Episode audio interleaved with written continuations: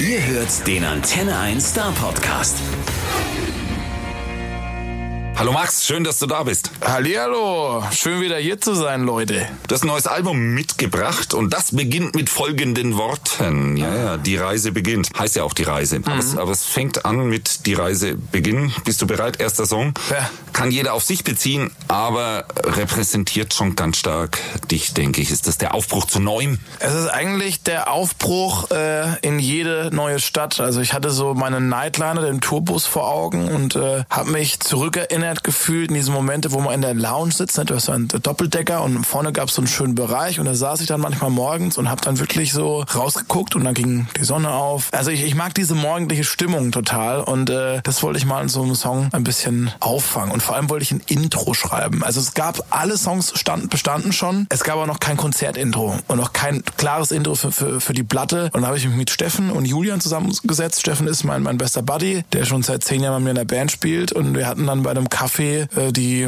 erste Idee. Er hat, er hat so einen Ton gemacht so, ah, und ich habe die Strophe drüber gesungen und dann war der Weg irgendwie klar. Und dann per Zufall, dass ausgerechnet der erste Satz ist, die Reise beginnt und damit beginnt die Reise. Weil, äh, Es hat, hat schon was, ne? Ich wusste, dass das Album Die Reise heißen wird. Ne? Das kann ich jetzt hier mal ausplaudern, du, das auch- da hättest Geheimnis. ja auch dann singen können, das Album beginnt. Das Album beginnt. Nee, und es, es, es gab so einen richtig roten Faden, aber halt noch keinen Song, der das Ganze jetzt so gut eingeleitet hätte. Und ich wollte einfach so eine kleine Interlude einfach schreiben. Und das, also es hätte auch voll in die Hose gehen können, aber es war echt fantastisch. Wir haben uns wirklich hingesetzt und gesagt, so, wir, wir schreiben jetzt dieses Ding und das wird auch beim Konzert eventuell der erste Song sein. Damn, jetzt habe ich es ausgeplaudert. Man weiß es aber Man nicht. weiß es nicht. Es könnte auch anderes, es könnte auch Thunderstruck von ACDC sein. Ja genau, oder Hells Bells, wenn wir gerade dabei sind. Auch eine schöne Nummer. Ich muss auch sagen, dass mir ACDC, es war, war nie so nah an, an mit, es hat nie, nicht so richtig was mit mir gemacht. Außer hier, äh, Shoot me all night long, hey, hey, den finde ich gut. Und da hat man natürlich so ein paar Soli geübt früher als Gitarrenschüler, ne? Ja, da ist man ja irgendwie mit groß geworden. Ja. Aber äh, wir fangen nicht mit Thunderstruck an. Nee. Die Reise beginnt. Song Nummer zwei ist er dann nämlich auch. Die Ja. Reise ist aber fast schon wieder sowas wie eher ein Rückblick der Song, wenn man ihn so hört. So ein bisschen melancholisch, kann das sein? Also die Reise ist auf jeden Fall so ein melancholischer Rückblick. Und zwar äh, denke ich da an meine Leute von früher, mit denen ich äh, Abitur gemacht habe und von denen jetzt so, also nicht mehr so viele übrig sind, mit denen man irgendwie weiter im Kontakt ist. Also zwei oder drei hat man auch noch. Ein guter Kumpel von mir, der da auch besungen wird, der Clemens, wohnt jetzt auch mit mir in, äh, in Hamburg. Da ist er hingezogen, der macht auch Musik. Und Hanna ist tatsächlich auch immer noch in der Heimat. Könnte sein, dass sie das sogar hört, gerade dass das Interview. Dann sage grüßt, liebe Hanna. Die hat auch ein bisschen Tränen in den Augen. Also das sind wirklich echte Namen, echte Werden, Werdegänge. Und ich bin äh, sehr gespannt, was die anderen dazu sagen werden, wenn es dann, wenn sie es mal mitbekommen, dass sie da besungen werden von mir. Echte Namen, die kommen mit der Datenschutzgrundverordnung.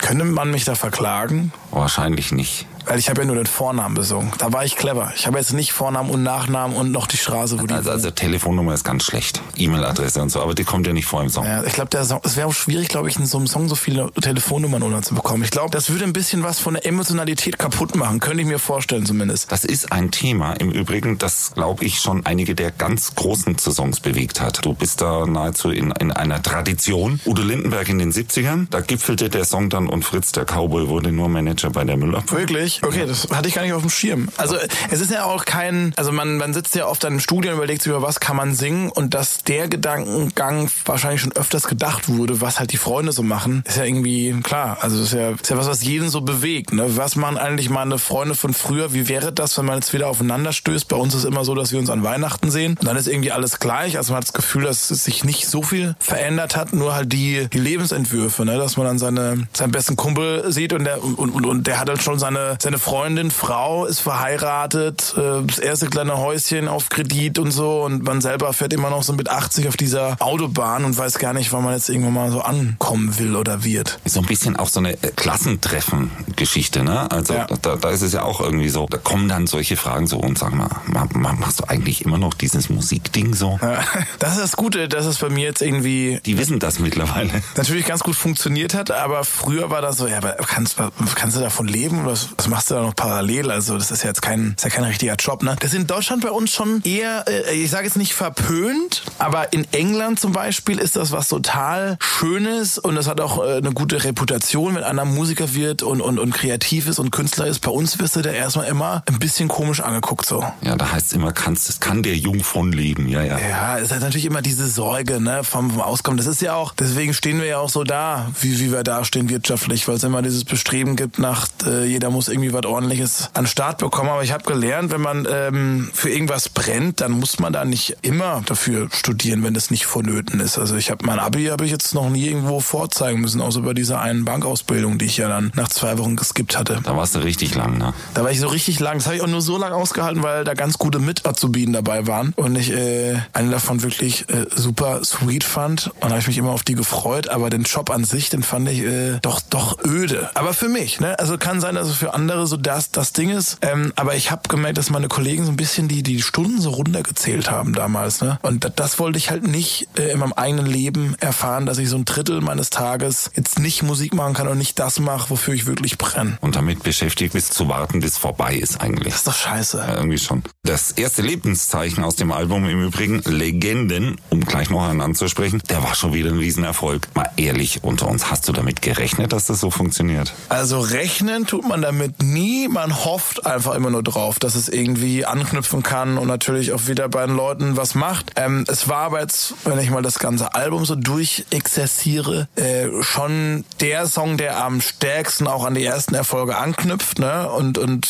dann war natürlich auch parallel die Fußball-WM und der Song hat natürlich auch ein bisschen was Hymnenhaftiges und nach Fußball geschrien. Und ich dachte mir, wenn ich den jetzt, ne, jetzt nicht release, dann werde ich dann wahrscheinlich nie releasen. Und das ist ein geiler Song und der hat halt einfach sehr gut in die Zeit gepasst. Und es funktioniert irgendwie gerade alles, was du anfasst. Schon ein bisschen irritierend. Ich meine, hat ja schon lange genug gedauert, ne? wenn man überlegt, das Ja. erste Album hast du irgendwie noch Crowdfunding Ja. machen müssen, so laufen lernen, dann bist du gerannt und jetzt bist du auf der Reise, aber es läuft. Ne? Das ist schon skurril, ne? Wenn man sich echt überlegt, dass das wirklich, äh, ja, warte mal, jetzt bin ich 30, mit 27 ging's los, mit 10 habe ich angefangen Gitarren zu spielen, also 17 Jahre hat's gedauert, bis dann mal irgendwas passiert ist und fünf Jahre davor, also vor dem Durchbruch, habe ich ja schon Mucke gemacht. Stimmt, du hast gesagt, Crowdfunding, ich habe die erste Platte mit Hilfe der Fans finanziert und da hat das wirklich niemand interessiert, also von den ganzen Labels haben wir immer nur Absagen bekommen und äh, seit dann der erste Hit da war mit 18 Millionen, ist es irgendwie so, dass ich da sehr gesegnet bin und Glück habe, dass die Songs irgendwie immer sehr gut angenommen werden. Und deswegen äh, freue ich mich darüber, aber äh, kann mir natürlich auch vorstellen, dass es irgendwann vielleicht nicht mehr der Fall ist. Deswegen sollte man jetzt vielleicht jede Sekunde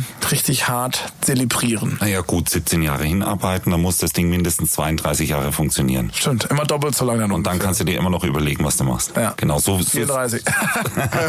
genau, ja, ja. Im Frühjahr hast du tatsächlich das erste Mal Urlaub gemacht. Also ist uns zugetragen worden. Äh, Urlaub ist ja nicht so dein Ding, aber mal so komplett mit Ausspannen und dergleichen. Ja. Äh, und trotzdem steht es geschrieben, dass du selbst im Urlaub gleich wieder Musik gemacht hast. Kannst du nicht loslassen oder wie ist das? Ähm, habe ich mich auch schon gefragt. Ich glaube, ich will gar nicht loslassen, weil es ist einfach in meiner DNA drin, dass ich Musik mache. Ne? Ich mache das schon, also ich mache schon Musik, seit ich zehn bin. Und ich habe früher nach der Schule direkt zwei, drei Stunden Gitarre gespielt. Und für mich ist es auch Urlaub, wenn ich Musik machen darf. Ich habe das dann versucht, vier, fünf Tage die Gitarre wegzulegen. Ich bin ja komplett allein nach Thailand gereist. Aber ich fand das halt irgendwann so langweilig und irgendwie dann, wenn du nur am Strand rumgehangen bist, ich kann da nicht die ganze Zeit nur rumliegen. Ich muss da irgendwas machen. Und äh, da habe ich die kleine Reisegitarre genommen und habe dann auf so einer Open Stage gespielt. Genau, und da haben sie dir dann gesagt, Mensch, das machst du gar nicht schlecht, du könntest das vielleicht mal professionell machen. Genau, das war... E e ehrlich jetzt mal, also ist, ist das die echte Story? Klar kennt in Thailand kein Mensch Max Giesinger, aber Ja. es klingt fast zu schön. Ist das tatsächlich so gewesen? Na, ich hab Oder halt- habt ihr drei Bierchen vorher trinken müssen? Nee, nee, ich habe ich hab dann drei, drei Singer, Singer und Tiger ja, ne? Drei, vier Mal da gespielt und auch immer mit diesem äh, Besitzer gequatscht und dann kam am Ende, also ich, ging halt weiter auf die nächste Insel und meinte, das ist äh, also great, uh, great quality, you can, maybe you can do this as a job in, in, in Germany. And I said, yeah, maybe I could do that, do it up, habe ich gesagt. und dass du da Englisch irgendwas gesungen oder Covers oder was hast du da gemacht? Ich habe nur englische Covers gesungen. Songs, die mich schon seit Lebenszeiten begleiten. Your Song, Elton schon so Klassiker, Wish You Were Here, Pink Floyd, also so, so Songs, die ich einfach total abfeier, die allein mit der Gitarre zu spielen. Und selbst wenn mich manchmal Leute erkannt, erkennen hätten können, selbst wenn ich Leute manchmal erkannt haben, war den glaube ich nicht, also dachten die, hä, der sieht halt aus wie Max Giesinger, aber der, aber der wird doch jetzt nicht in irgendeiner Thai-Bar da sitzen und Musik machen. Also sie haben wirklich immer gefragt, kannst, du siehst echt aus wie Max Giesinger. Bist, bist du das oder, oder nicht? Also Hast die Leute, gesagt, nee, ich bin Elton John. Ich habe gesagt, äh, I'm Lady Gaga, sorry. und das haben, war, dann, war dann cool, die Antwort. Äh, und, und die werden sich jetzt ordentlich ärgern, ne? Weiß ich nicht. So, so, so Urlaubsfotomäßig, weißt du, die Ach erzählen so. jetzt wie die Großen. Hey, wir haben einen Typen getroffen, der sah original aus wie Max Giesinger. Ja. Glaubst du nicht, war der Wahnsinn. Ne? Und, und, und, sein, und, jetzt kriegen sie das mit in den Interviews und so, wenn du unterwegs bist. Das äh, könnte sein, aber die haben ja, also die Leute filmen ja in jeder Minute, also auch wenn, wenn sie vielleicht nicht auf dem Schema durch Max Giesinger war, haben sie ja da immer Bilder von gemacht. Also die, die jungen Leute kommen ja nicht mehr vom Handy weg. Die Jungen, das sage ich jetzt, wo ich jetzt 30 geworden bin. Deswegen, ja, da, da wurde und immer gefilmt. Mann. Ja, ey, puh, als wir, als wir uns kennengelernt haben, war ich ja gerade um, um die 27 und da geht mir ja noch als schöner Mit-20er durch und das ist mir natürlich jetzt etwas abhanden gekommen. Du stehst jetzt in der Mitte deines Lebens. Ach du meine Güte, ja. ja und wie ich in meiner Mitte bin. Das hat eine Gewichtigkeit, dieser Satz, ja. Okay, wir, wir streichen den, weil dann müsste ich überlegen, wo ich stehe in meinem Leben und darüber möchte ich nicht reden. Ja, die ist dann zehn Jahre älter. Du. Ja, ja, ja, ja. Danke, den Zehner gebe ich dir nachher noch. Wenn du jetzt ständig unterwegs bist und es ja augenscheinlich auch sein willst, was ist denn dann für dich der Fixpunkt im Leben, die Konstante? Ich denke mal, jeder braucht ja irgendeine Konstante. Mhm. Hast du überhaupt sowas oder, oder, oder ist das permanente in Bewegung sein für dich die Konstante? Das, das habe ich mir auch jetzt die letzten zwei Jahre überlegt, wo, wo die geblieben ist, die Konstante, ne? weil der Traum war ja immer einfach, mit der Musik an den Start zu gehen, auf Tour zu sein und äh, ich hatte einfach nie ein anderes Ziel und dann passiert es so und dann hast du dann dein Lebensziel erreicht und bist auch nur noch unterwegs und ich war natürlich dann auch in einem Modus, dass ich gesagt habe, ich nehme auch wirklich jedes Konzert an. Ich will so viel spielen wie nur möglich, weil es könnte ja in zwei, drei Jahren wieder vorbei sein und irgendwann merkst du, dass du nur noch unterwegs bist. Ich war 2017 bestimmt 300 Tage einfach on the road, habe Konzerte gespielt, 180, dann gibt's noch andere Termine und dann ist mir schon aufgefallen, dass mir so ein bisschen die Balance gefehlt hat zum, zum Privatleben. Das hatte man da vorher immer. Ne? Es gab dieses Privatleben, weil du immer noch Zeit hattest, andere Dinge zu tun. Und ähm, jetzt habe ich gelernt, dass ähm, ja, dass es gut ist, auch mal ein, zwei Tage auch mal versuchen, äh, nichts zu tun. Auch selbst wenn ich in meiner Wohnung sitze und ein Klavier spiele, ist es dann aber nicht, okay, ich betreibe gerade mein Business und habe da Termine im Namen von Max Giesinger, muss ich jetzt das und das machen. So, ich hänge einfach rum oder gehe Tischtennis spielen draußen auf dem Hof mit dem Kumpel oder Tretboot fahren. Jetzt im Winter macht man wahrscheinlich was anderes. Muss ich mal gucken, was ich da mit meiner Freizeit mache. Das stimmt. Aber in Hamburg, ich wohne ja seit dreieinhalb Jahren und ich hatte da kaum Zeit, mal die Stadt ordentlich kennenzulernen. Das habe ich dieses Jahr gemacht. Und das war für mich echt ein deutlich entspannteres Jahr. Wenn du dich immer mal wieder, wieder rausziehst und auch mal merkst, wie abgefahren das Leben eigentlich ist, was man gerade führt. Aber wenn du jeden Tag immer vom einen Termin zum anderen heizt, so, dann ist es schwierig, da runterzukommen und das äh, auch jeden Tag immer, immer so zu schätzen. Dann merkt man es gar nicht mehr so, ne? Als Routine ist. Ja, es wird Das, was nicht Routine sein soll, wird Routine. Richtig. Und zu Hause sein ist zum Beispiel das abgefahrenste, das es gibt. Ich denke, ach du meine Güte, ich bin gerade drei Tage zu Hause. Was soll ich, das ist ja der Wahnsinn. Allein im eigenen Bett zu schlafen, das ist jetzt richtig besonders für mich. Früher war es ne, das Besondere, wow, wir gehen jetzt on Tour. Und gerade ist es irgendwie, ja, wenn man einfach mal zu Hause ist. Und äh, nichtsdestotrotz hast du wieder Termine bis, bis, war, weiß nicht wohin. Deine letzten Konzerte 2018 gibt's kurz vor Weihnachten. Traditionsgemäß die neue Tour fängt dann auch gleich im Februar an. Und, und, und dazwischen nimmst du noch mal ein bisschen Auszeit oder bist du jetzt wieder im Bewegungsmodus? Also jetzt habe ich gerade voll Bock, ne? Äh, neue Platte raus ähm, und neue Songs. Das ist ja auch mal wieder was Besonderes nach zweieinhalb Jahren, wo man auf der alten Platte irgendwie rumgeritten ist, sage ich jetzt mal. Und äh, das dauert ja eineinhalb Jahre, bis so ein Album fertig ist. Deswegen habe ich jetzt äh, Drive und will will spielen und, und muss on the road. Aber Anfang des äh, nächsten Jahres geht's wieder nach Thailand mit der ganzen Crew, also auch ein Großteil der Leute, die auch mit auf Tour sind. Wir, wir können einfach nicht genug voneinander bekommen. Ja, ihr, ihr geht dann wieder in die Kneipe zu dem und sagt, du, wir probieren das gerade mal, ob wir da berufsmäßig irgendwie genau, zurechtkommen mit. Das nochmal checken, ob wir uns verbessert haben irgendwie und uns vielleicht einstellen oder so. Aber das ist eigentlich, wir sind in der gleichen Ecke wie letztes Jahr auch wieder. Das ist irgendwie sehr, sehr entspannt da. Und wann hast du da eigentlich die Zeit gefunden, dazwischen die neuen Songs zu schreiben? Ähm, letztes Jahr, neben den ganzen Festivals. Also ich hatte ja montags und dienstags dann doch mal frei und da bin ich dann meistens ins Studio gefahren nach Berlin und Mannheim. Das war natürlich hier und da dann schon so, dass man jetzt nicht mehr so richtig viel freie Tage hatte, aber ich hatte einfach wieder extrem Bock, kreativ zu werden. Ich habe zweieinhalb Jahre keine Lieder geschrieben und ich hatte auch einfach das Bedürfnis auch nach neuem Material, neuen Liedern und das kam dann relativ schnell und befreit rausgeschossen, so sage ich mal. wobei wir uns eigentlich die Frage stellen, ob es nicht sogar schwieriger ist, nach so einem Riesenerfolg ein neues Album zu schreiben. Ist da nicht Erwartungsdruck und so da? Kommen da irgendwelche Leute von irgendwelchen Plattenfirmen, die sagen, Alter, mach was du willst, aber mach so, dass mindestens drei Radiosingles dabei sind? Nee, also die Plattenfirma ist extrem entspannt. Vor allem war die entspannt, weil die ersten drei, vier Songs echt schon gut waren und da irgendwie, da waren klare Singles drauf, meiner Meinung nach. Und das hatte mich auch dementsprechend äh, mit entspannt. Es war halt so, dass ich einfach Bock hatte zu schreiben und es gab dann noch diesen Plan mit, okay, Ende 2018 bringen wir definitiv die Platte raus. Wir müssen an diesen Hype jetzt anknüpfen, auf jeden Fall keine Pause machen, damit man irgendwie am Start bleibt. Also den Gedankengang gab's nicht. Ich hatte einfach nur Bock, was zu machen und dann sind die Songs einfach relativ easy rausgekullert geschauspielert. Und da die so, so, so gut waren und qualitativ so hochwertig, war das auch total entspannt für die nächsten Songs. Weil ich wusste schon, es gibt gutes Material, ich kann mich jetzt schon mal entspannen und äh, jetzt machst du einfach mal weiter. Und dann, also es, ich, ich habe auch immer von dieser Angst gehört, okay, jetzt ist nach dem Riesenerfolg, letzte Platte war irgendwie fast 100 Wochen in den Charts. Was willst du jetzt noch machen irgendwie? Aber das habe ich mir einfach gar nicht so vor Augen geführt. Und holst du dir da noch Feedback von, von, von irgendjemand anders, was die von den Songs denken oder entscheidest du das aus dem Bauch raus? Doch, ich finde Feedback schon, schon wichtig. Also man kriegt natürlich auch selbst immer ein besseres besseres Gefühl. Umso öfter du Lieder schreibst, kannst du auch äh,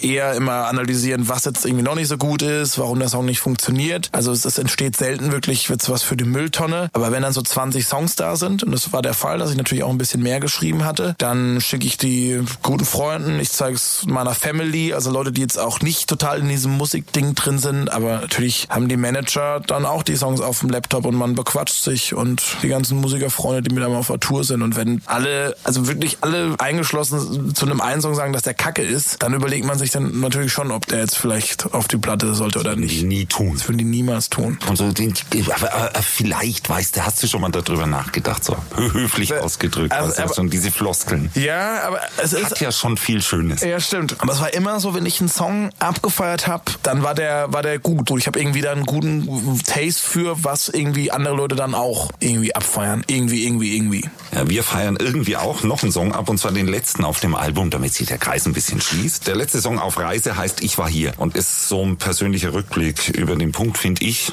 ja. verbessere mich, wenn es nicht stimmt, über den Punkt, an dem die Reise anfing. Und, und da fragt man sich schon, ist, wenn, wenn du jetzt nochmal genau an der Stelle wärst, würdest du irgendwas anders machen? Ich würde gar nichts anders machen, ne? weil wenn man eine Entscheidung anders gefällt hätte, dann würde ich jetzt wahrscheinlich nicht hier sitzen und würde dieses Interview mit dir führen oder könnte dieses Musikerleben so führen, wie ich es gerade führen darf. Deswegen waren die Rückschläge auch alle gut, die da gekommen sind. Die haben natürlich erstmal brutal wehgetan und man hat sich aufgeregt und sich geärgert, dass es nicht schnell genug geht. Aber es hat dann natürlich stärker gemacht und hat auch dazu geführt, dass ich auch Geschichten erzählen kann, dass man auch ein Stück weit ernst genommen wird als Musiker und für irgendwas steht. Ich glaube, wenn du wirklich in der Castingshow mitmachst, also wäre ich damals Erster geworden und wäre eine Platte geschrieben worden, das wäre so passiert, weil du gar keine Zeit dafür hast, dann die Songs selber zu schreiben, dann wäre das, glaube ich, für mich äh, längerfristig keine schöne Sache gewesen. Und ich finde es gut, dass das Lied, also dass, dass der erstmal der letzte Song auf der Platte ist, was irgendwie einen schönen runden Kreis aus, aus dem ganzen Ding zieht. Ich finde den Song auf jeden Fall extrem wichtig. Es ist eine Ode an die Fans, ist auch irgendwie eine Ode an meinen eigenen Werdegang. Ne, ich habe angefangen in den kleinen Clubs, habe die Songs irgendwie vor Mutti vorgespielt, an Weihnachten vor der Family und wollte halt auch immer für die Feedback haben, Leute, wie findet das? Ist das gut, was ich mache? Wenn du selbst noch so 13 bist, dann weißt du noch nicht,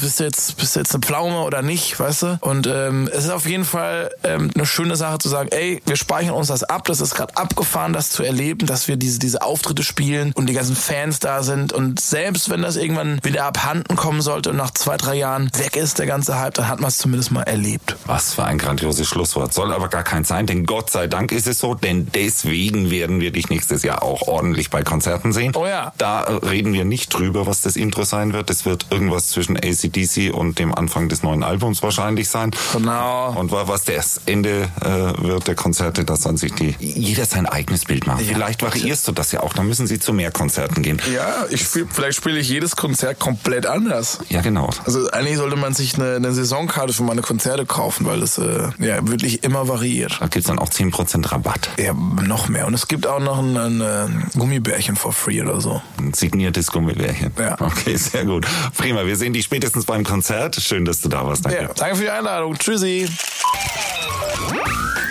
Der Star Podcast bei Antenne 1.